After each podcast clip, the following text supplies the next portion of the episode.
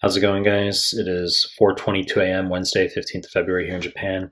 We have a medium difficulty question for step one pathology as well as internal medicine 2CK. Before we get started, please subscribe to my channel. Really appreciate it. Give a like. Really appreciate it. Find me on Instagram at mehlman underscore medical, M-E-H-L-M-A-N underscore medical. Links down below. Find me on Telegram. Links to the Telegram channel are down below. Now start the clip.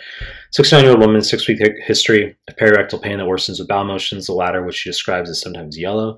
She has hypertension, osteoporosis, psoriasis. Her medications are lisinopril, alendronate, and topical triamcinolone.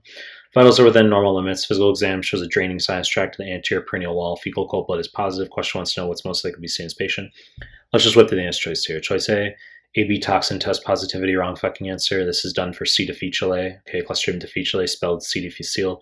Stool culture, wrong fucking answer for C. diff. You're going to do a stool AB toxin test. Going to be a patient who's been on antibiotics at least a week, now has watery stool classically, absolutely can be bloody. There's a question on one of the 2CK internal medicine forms. So they give a 28 year old who was on antibiotics for 10 days, who has lower left quadrant pain with cramping. Uh, and bloody stool? And the answer is C. diff, Yersinia enterocolitica, wrong fucking answer. That can cause pseudoappendicitis, but that will be on the right side. You're going to treat C. diff with oral vancomycin.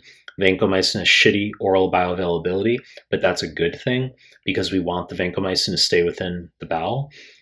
For other things like endocarditis and for meningitis, we give vancomycin IV. And colonoscopy will show pseudomembranes. Uh, C. diff is acquired via spore ingestion. Wrong fucking answer.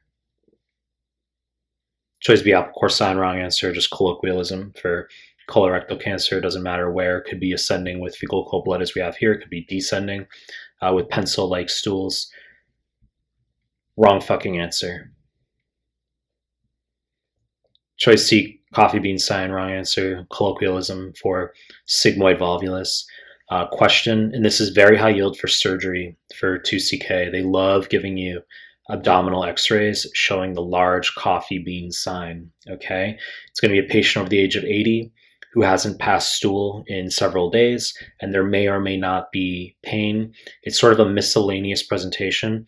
They will not mention that there is uh, dry stool palpated in the rectal vault, which instead will be fecal impaction.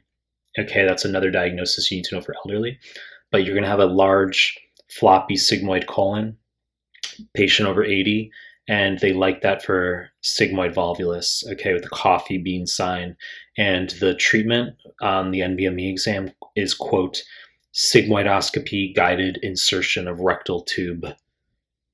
Wrong fucking answer. Choice D, granuloma is correct answer. Okay, so uh, non-caseating granulomas we can see in Crohn disease, which is what this is. Patient has psoriasis. So this is HLA-B27 constellation, not dramatic. So PAIR, P-A-I-R, is the acronym slash mnemonic. Psoriasis, ankylosing spondylitis slash sacroiliitis, inflammatory bowel disease, which is Crohn slash UC, reactive arthritis, formerly Reiter syndrome.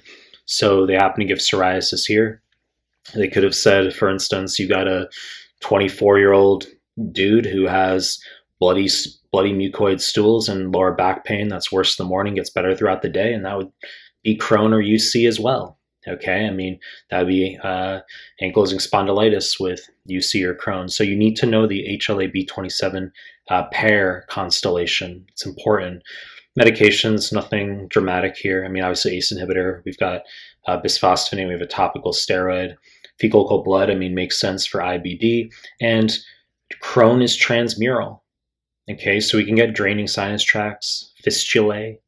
Okay, and you're going to treat with uh, USMLE likes five ASA compounds, so mesalamine, sulfasalazine, uh, steroids for Crohn. They're not going to force you to choose between the two, but if they do, choose mesalamine or sulfasalazine over the steroid if you're forced to. Okay.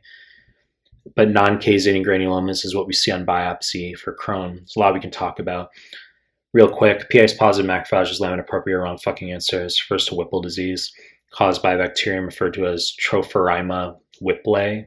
Okay, if I'm pronouncing that right.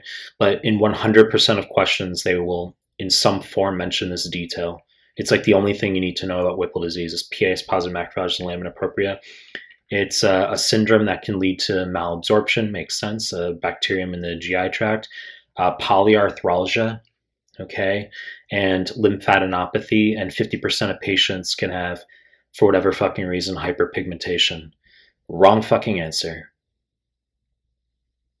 You know the deal to make more content. If you like my stuff, subscribe my channel. And I appreciate your time. That's it.